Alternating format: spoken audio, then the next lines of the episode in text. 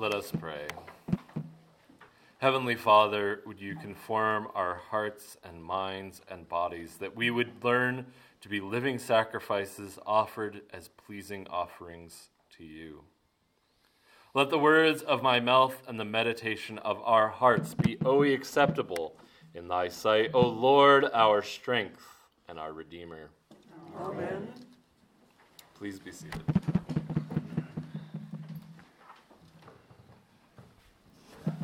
There's a part of the communion liturgy that every time I get to it, there's a little part of me that wants to pause and stop and make a little explanation of exactly what we're praying there. And I want to be like, do you understand what is going on in this moment? But if I'm honest, I probably need to be shaken more than anybody else to be reminded that this is what the Lord has called us to. As we reach the end of the, uh, of the consecration prayer, we get to a point where I pray for you and myself that we would offer and present ourselves unto thee, O Lord, ourselves, our souls and bodies to be a holy, a reasonable, holy, and living sacrifice unto thee. That is, here we pray that we offer and present ourselves unto thee, O Lord, ourselves, our souls, and bodies, to be a reasonable, holy, and living sacrifice. I don't know if you've ever paused and thought about that little phrase, but it's really an amazing prayer that we would pray that ourselves would be offered to the Lord in all we do. Sometime in the Middle Ages, this understanding of Holy Communion shifted away of God, from God acting towards us to us doing something to the Lord. And it came to a point where they started to believe that they were re offering the sacrifice on the cross. And Cranmer and the other reformers sought to correct this error in understanding of what is going on during the divine liturgy. And there's that phrase earlier on in the liturgy where we remember the sacrifice that Christ once offered for us. But Cranmer recognizes that there is a sacrifice made in the liturgy, but it's not the sacrifice that was once offered. It's not the sacrifice that Christ made for us on the cross, it's the sacrifice of ourselves, giving ourselves to God that we would be bound together with Christ, that we would be bound to Him.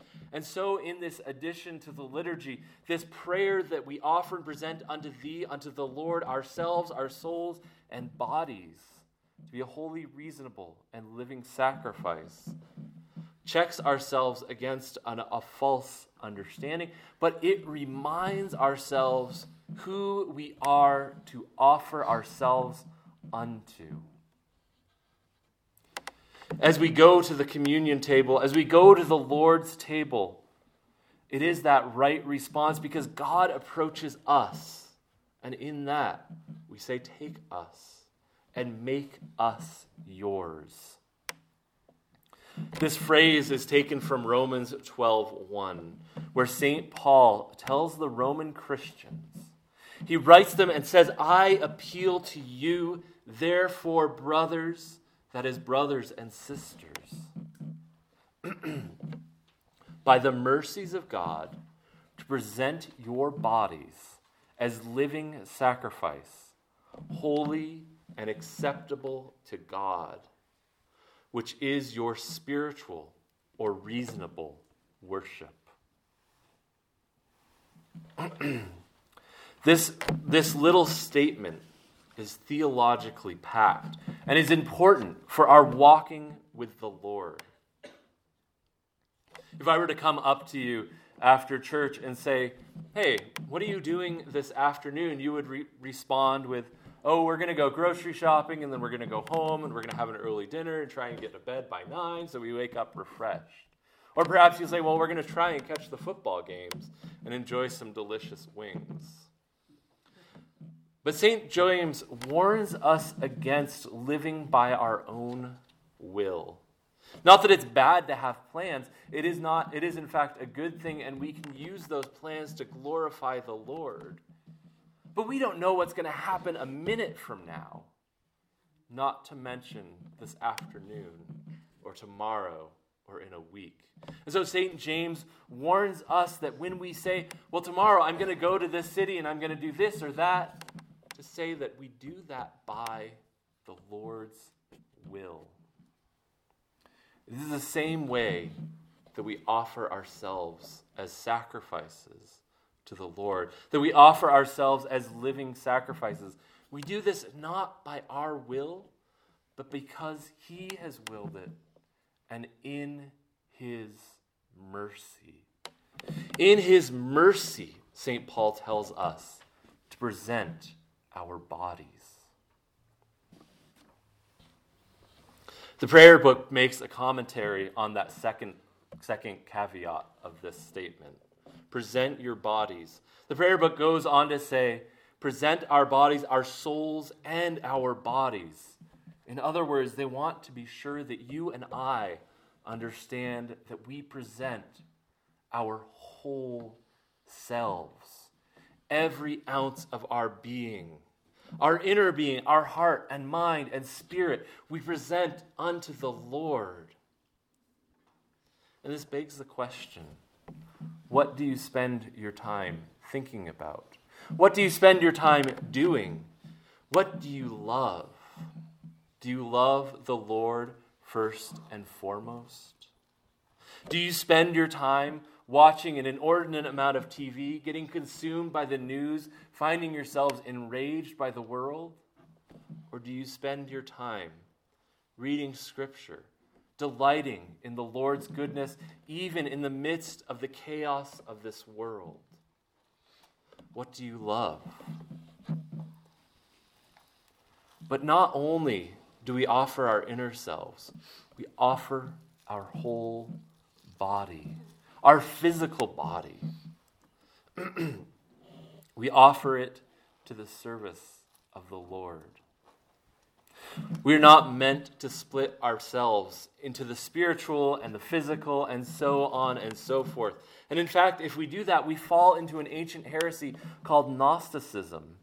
And this idea of Gnosticism started to dwell, pop up even in St. Paul's time. And I said, well, the spiritual is good and the physical is bad. So care for your spiritual selves and don't care what you do to your body. And Paul and the, the early church fathers all responded no.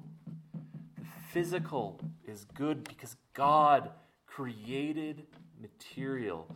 We are created. You and I are created in the image and likeness of God. That means that flesh that you can touch is something good that the Lord has created. Use it to the glory of God. Your whole self matters. And He calls, calls us, because we are in Christ, to offer our whole selves to Him. Now, I'm not sure how much you know about temple sacrifices and that early system of appealing to the Lord. But most of the, some of the sacrifices were grain offerings and those types of things, but a lot of them were offerings of different animals for different things. And in order to offer an animal in a sacrifice, you probably all know what you have to do. You have to kill it. It no longer lives. And they drain the blood out, so it takes out what they understood to be the very life source of it. The sacrifice ceased to live, but appeased God. It offered itself to God. It told God, I will be obedient in this thing. But St. Paul doesn't call us to make dead sacrifices, he calls us to make living sacrifices. Because you and I have been buried with Christ, because you and I have been put to death, in Christ, we are raised to new life just as Christ is raised to new life.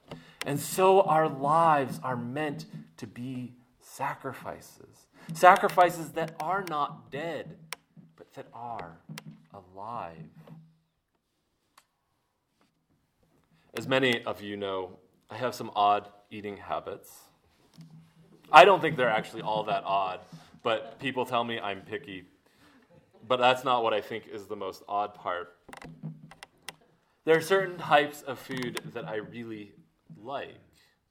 So if I'm eating pizza, I'll eat the crust first. Because as we all know, cheese is the best food in creation. or if I eat cake, I'll save the best part for last. And here I'm going to make an inside joke. It's the frosting, and if you don't agree with me, you're wrong. but I save the parts that I find the most delight in for last because I think they're the best. And I set them aside until I'm ready to eat them. And then I'm ready and I'm like, this is amazing. And it's worth that saving. This is a really crude analogy to help us understand holiness. God sets us aside. God has made us holy in Christ. I set aside my favorite little parts, and it's not that you're somehow more favored than somebody else, but it is that God has set you aside so that He can delight in you, so that you are set aside for a purpose, so that you are taken out of the death and mire of this world, that you can live to God's glory. And that brings us to the next point in this little part. You know, when you walk down the street, I talked about one of the bakeries downtown that is kind of notorious for this, and you walk by and you smell the bread wafting out, or you walk by a barbecue place, and I know some people don't like barbecue. I won't be quite as mean about barbecue as I was about frosting. but you smell it, and you're like, oh, that smells so good.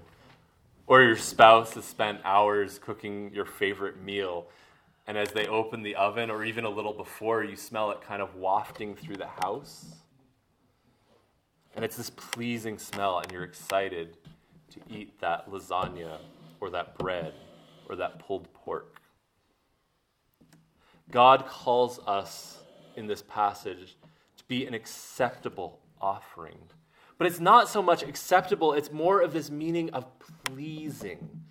That when we offer ourselves, our souls, and bodies, this is a pleasing offering to God. And so often, this idea of pleasing has to do with this order, art, aroma of smell.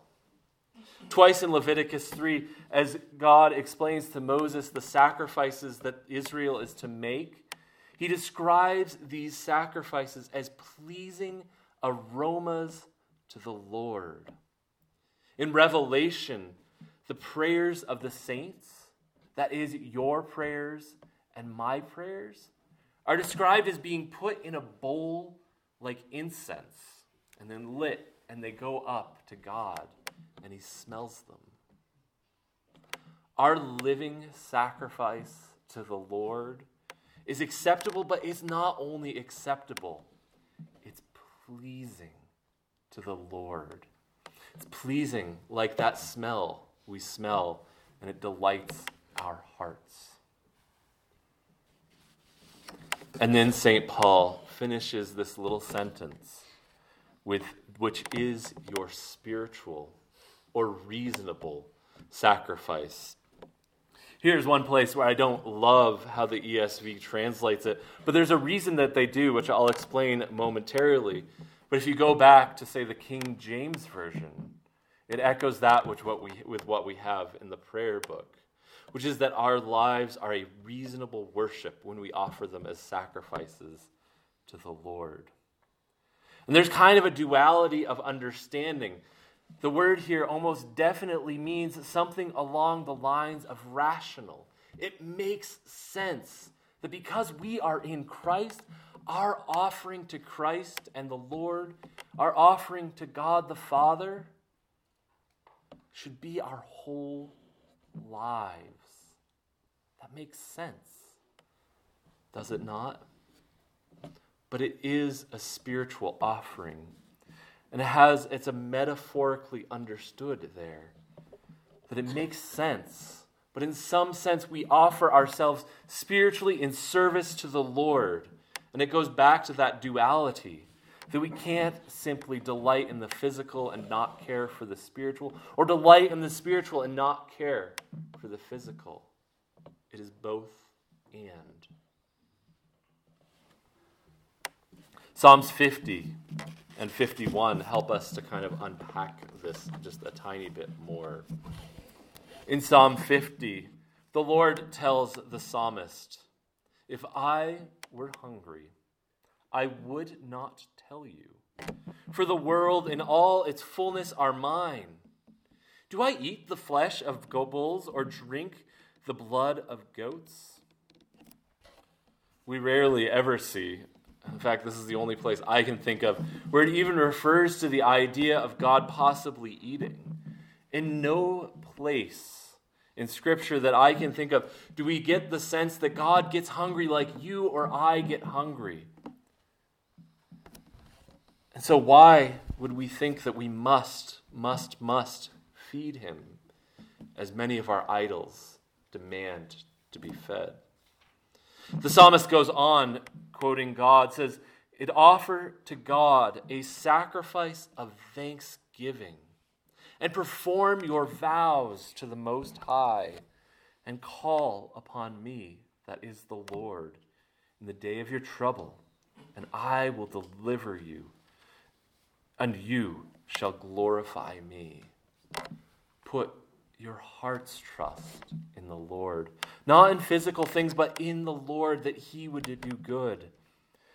The psalm ends with Mark this then, you who forget God, lest I tear you apart and be none to deliver you. The one who offers thanksgiving as a sacrifice glorifies me. The one who orders his way rightly, I will show the salvation of God. Psalm 51 kind of echoes this, and it's interesting that they're put right next to each other. I don't think that's an accident. Psalm 51, you may know that backstory. David has done something awful. King David, perhaps the greatest king in Israel's history, outside of Christ, of course, did something terrible. He slept with another man's wife. He got her pregnant. And then instead of saying, I sinned, I did this terrible thing, he murdered that man. More exactly, he sent him out to the front of battle where he knew he would die. But he did cause the man to be killed. And then his prophet Nathan came to him and told him a story about this man who has everything in the world, and then he sees this shepherd and he has one sheep, and he decides he wants that sheep. So he does everything he can to be to get that sheep from that shepherd. And David becomes angry. He's like, "How dare that man? I'm going to get him." And Nathan, this is a wonderful verse to misquote if you're ever bored, by the way. Nathan says to David, "You're the man." And with that, David's eyes were opened to his sin. With that, David pled to God. And what he pled was Psalm 51, which I think many of us know very well. But it reminds us how easy it is to do outwardly the things that look really good. But that's not what God wants. The psalm ends for you will not delight in sacrifices, or I would give it. You will not be pleased with a burnt offering. The sacrifices of God are a broken spirit, a broken and contrite heart. O God, thou will not despise. In other words, we are called to repentance. We are called to an inward change. We are called to do the things that delight God. Then, David writes, then you will delight in the right sacrifices, in burnt offerings and whole burnt offerings. Then bulls will be offered on your altar. Change inwardly, and outward change will come. change spiritually, change in your mind, in the grace of Christ by the gift of the Holy Spirit, and your life work will follow. The transformation that comes when we are in Christ builds us to reflect His goodness in the world. But why does any of this matter? Why should we offer ourselves as living sacrifices, as St. Paul calls us to? We have to understand what's going on in the book of Romans up until this point.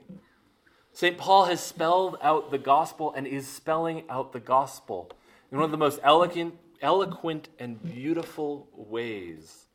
He starts because it seems that the Roman Christians are at war with each other. The Jewish Christians are hating are thinking that they're somehow better than the Gentile Christians. And the Gentile Christians, who knows what's going on with them, but perhaps they also think that they're better than the Jewish Christians. And so they butt heads. And St. Paul says, "No. Both of you are equally in need of salvation.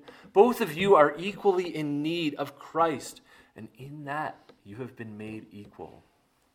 In the chapter immediately preceding this, he spells out the mystery of that salvation, of how God has called them and brought them in to his graces. and then, as we reach the end, he does something interesting. He appeals to the book of Job, of all books. And he writes, kind of paraphrasing what Job says, or God says to Job to be more exact. Who has given a gift to him that he might be repaid? In other words, how can we repay God? Job is one of those books that I've kind of struggled with throughout my life, if I'm really honest. Job was a wealthy man and a godly man, and then God allows Satan to take all of it away from him. And then at the end, God reveals his glory. The central crux of the book of Job is that God is good and sovereign. We don't always see it, we don't always know it, but he is faithful and sovereign and good. And that's what Paul appeals to. You have been called because God is good and sovereign. And so, on all your earthly things, whether you were a doctor or a paramedic, whether you were a CEO of a company or a janitor of that company, it doesn't matter because God called you. It is Him who has made you His. And that's why you and I are equal. You and I are equal in God's grace.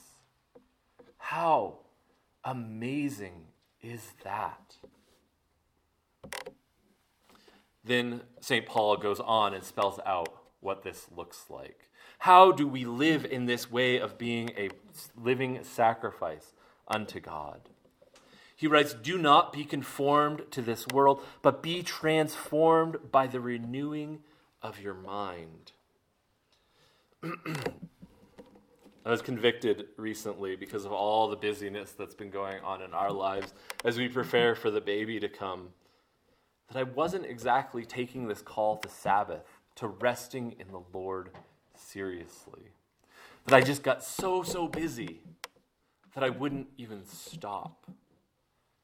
And I was reminded that by doing that, I was saying, at least inwardly, subconsciously to myself, that maybe the Lord won't quite allow us to get ready. Maybe I can't trust the Lord that we would get through all of this.